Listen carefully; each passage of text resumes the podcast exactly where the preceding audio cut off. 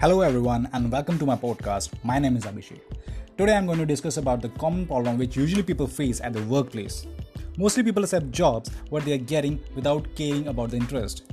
In an ideal world, our work lives would be completely fulfilling, full of meaning and motivating as well. But what if they're not?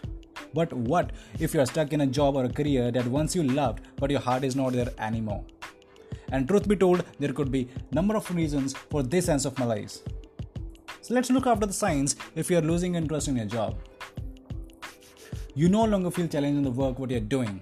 It is either boring or little interest to you, and your only goal is to get it done as soon as possible, as opposed to doing the best job possible.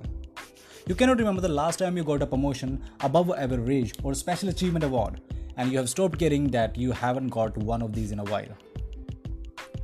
You get to work late and leave early for no real reason other than you want to minimize your time spent at work. Overtime is a painful word to you. You look forward to the social interactions at the work more than the actual work itself. This is reflected when everyone comes to you for the office gossips and you are more than happy to discuss and complain about how bad the conditions are. You feel that things have to be better elsewhere and that is only your job is complaining that is bad. This is called the grass is greener on the other side syndrome. All you care about is your paycheck and not about the professional growth, future projects, or where the company is headed to. You never volunteer for the projects or the activities that could mean extra work for you, but could also have resulted in recognition of your work by senior management. You no longer care about the targets, many times it is because of the monotony of your work life, you no longer get excited about the work you're doing. You blame office or the organizational politics for everything that is bad in the company and that think you could do better things but just don't have the authority. So, what are the solutions to it? Number one can be get to the root of the problem. So, before you jump to the gun, start pondering over the root of the problem, whether it's a boss pressurizing or the workplace distance and tedious task or an entirely different reason altogether. But you need to recognize the reason.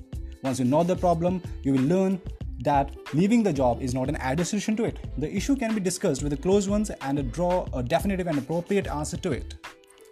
When the missing piece of the riddle falls in a place, you get a clear picture and everything functions smoothly thereafter. Second, find a new meaning. Many times we ignore the latest updates of a job profile and work in an orthodox manner.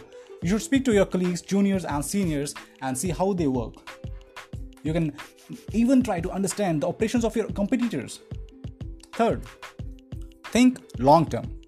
If you're planning to leave a company over a silly problem that is bugging you, then perhaps you are making a mistake. You must be aware of the consequences and issues of an optional job. To avoid this, you need to think in the long run.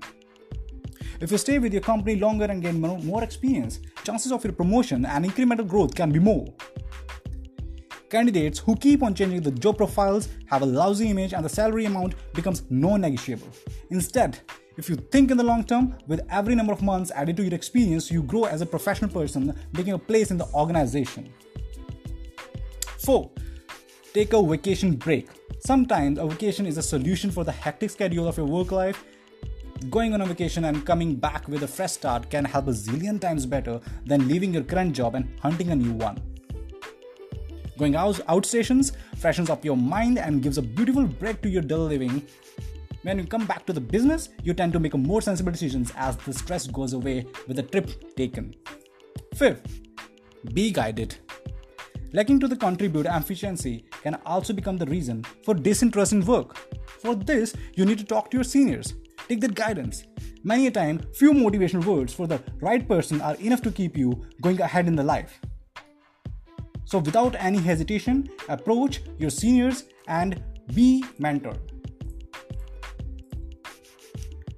I guarantee this information will help you coming out of your dull life and you can create a new way to look after your job. Thank you for listening to my podcast. Can you share this valuable information to your buddies too who are stuck in their life? Stay safe and stay happy.